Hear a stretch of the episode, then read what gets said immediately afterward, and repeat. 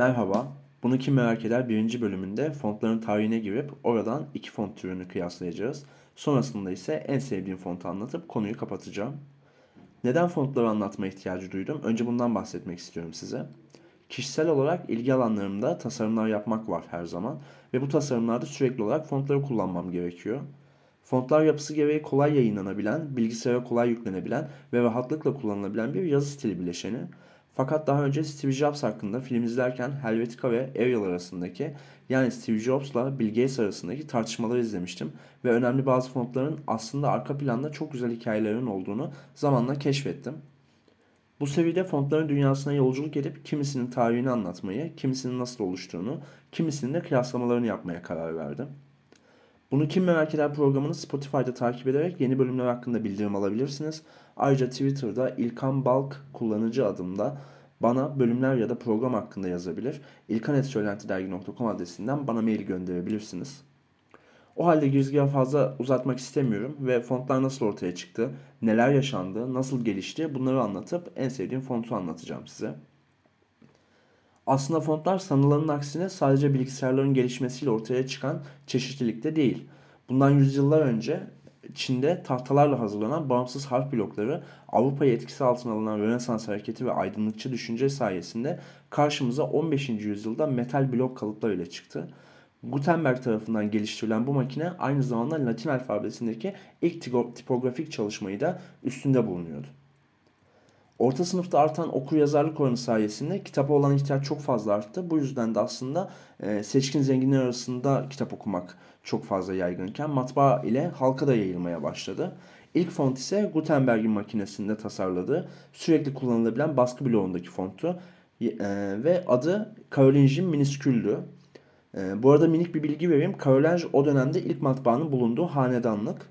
Yani aslında ilk bulunduğu dönem demek biraz Çinlilere karşı hakaret oluyor. Biz bunu en iyi şekilde geliştirilmiş desek daha doğru olur. Daha iyi bir şekilde geliştirildi ve daha hızlı kullanıma sahipti.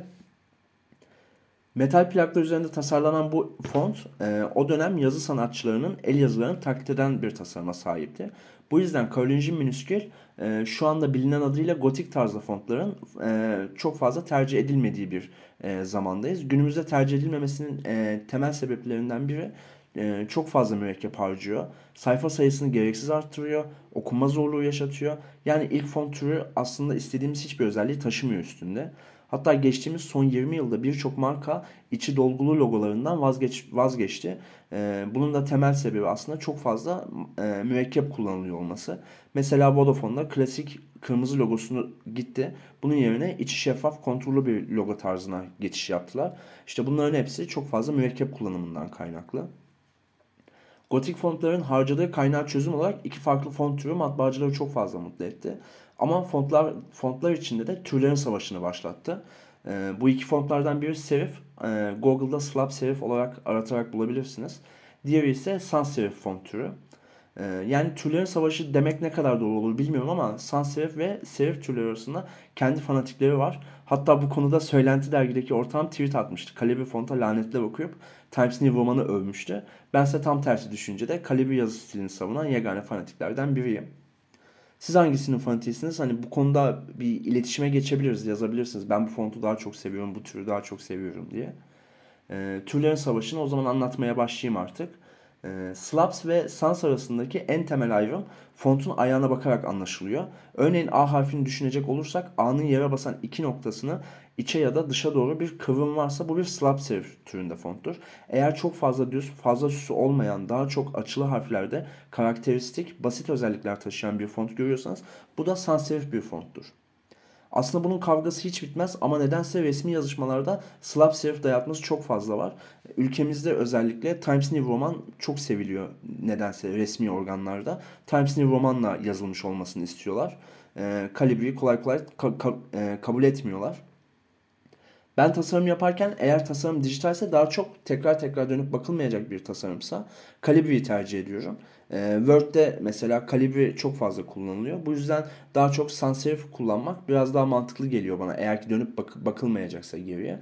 Fakat defalarca kez okunacaksa, birden fazla kez okunması gerekiyorsa, özellikle roman olur, e, öykü olur, şiir olur. E, burada daha yavaş tüketilmesi için Times New Roman'ı tercih ediyorum. Ee, yani sadece Times New Roman değil Garmont'u da tercih ediyorum. Garmont 16. yüzyılda geliştirildi ve günümüze kadar da dijitalde Times New Roman'la birlikte en çok kullanılan çentikli fontlar arasına girdi. Tabi herkesin favori bir fontu vardır. Benim son zamanlarda çok kullandığım bir font var. Adı da Montserrat. Aslında bir ülke ismi Montserrat. Ee, ama sadece bir ülke ismi değil. Aynı zamanda hem ilçe hem de bir mahalle ismi. Ee, normalde e, bir İngiliz sömürgesi ada olarak Montserrat ülke olarak karşımıza çıkıyor. Ama aynı zamanda Barcelona'da ilçe, Buenos Aires'te ise bir mahalle. Montserrat 2011 yılında Julieta Ulanovski tarafından geliştirildi. Ee, şahsen ben parayı bulduğum an tüm metinleri Montserrat fontla yazmaya başlayacağım. Fakat o zamana kadar siz CV'lerinizde Comic Sans kullanarak tüm iş fırsatlarını geri tepebilirsiniz.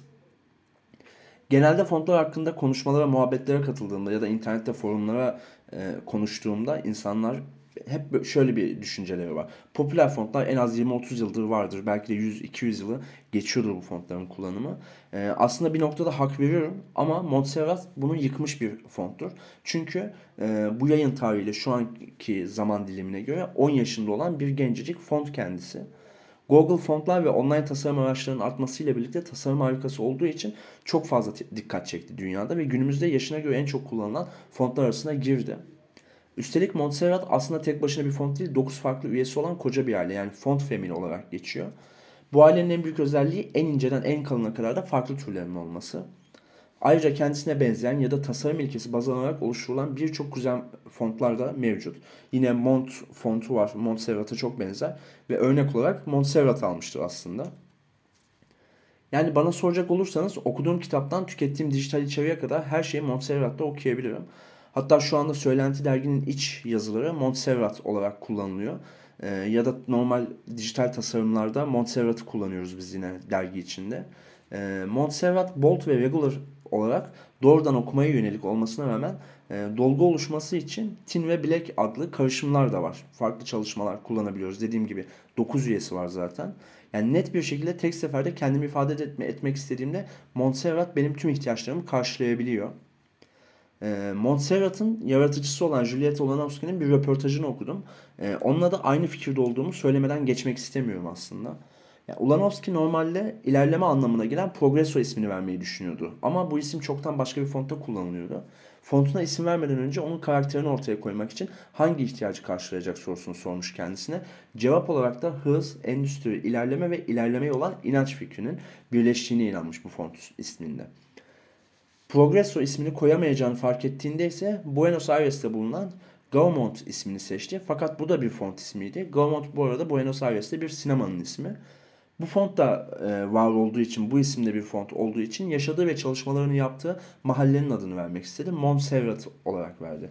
Aslında mahalle Montserrat diye yazılıyor. Fakat o isim olarak Montserrat'ı tercih etti. Hem mahalleyi andırması için hem de genelde e, söylerken, ismini söylerken sert bir e, harfin olmasını istediği için Montserrat'ı eklemek istedi. Julieta aslında tasarım harikası başka çalışmalar da yapıyordu. 2005 yılında Buenos Aires'te otobüslerin iç ve dış tasarımlarını da yapmış kendisi.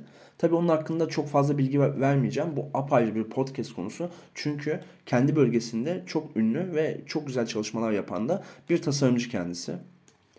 Fontların tarihinde Comic Sans MC fontunu anlatmadan geçmek olmaz normalde. Fakat zaten interneti normalden biraz fazla kullanıyorsanız onun hakkında çok fazla şey duymuşsunuzdur. Comic Sans MC hakkında tweet attığınızda onu kullanmamanızı isteyen bir Twitter botu size otomatik mention bile atıyor. Asla bunu kullanmayın, kesinlikle kullanmayın şeklinde İngilizce bir e, mention atıyor. Hala çalışıyor mu bilmiyorum ama ben en son Comic Sans MC hakkında bir tweet attığımda bu bot bana yazmıştı. Fakat bu kadar çok nefret edilen bir font ayrıca dünya font kullanım istatistiklerinde de oldukça üst sıralarda. Çünkü ana sınıfları işte çocuklarla ilgili olan çalışmalarda çok fazla kullanılıyor genelde. Çok böyle e, eğlenceli bir font gibi duruyor. Fakat kesinlikle resmi yazışmalarda, CV'lerde bunu kullanmamanızı e, öneririm size. Çünkü kesinlikle red e, sebebi olabiliyor Comic Sans MC'yi kullanmak. Fontları yavaş yavaş bitirirken bölüm açıklamasında bahsettiğim fontların görsellerini ve program hakkında görüşlerinizi iletebileceğiniz linkleri de bulabilirsiniz. Bir sonraki bölümde Google'ı devreye sokmadığınız aman deyip geçtiğiniz başka bir konuda karşınızda olacağım. Şimdilik görüşmek üzere.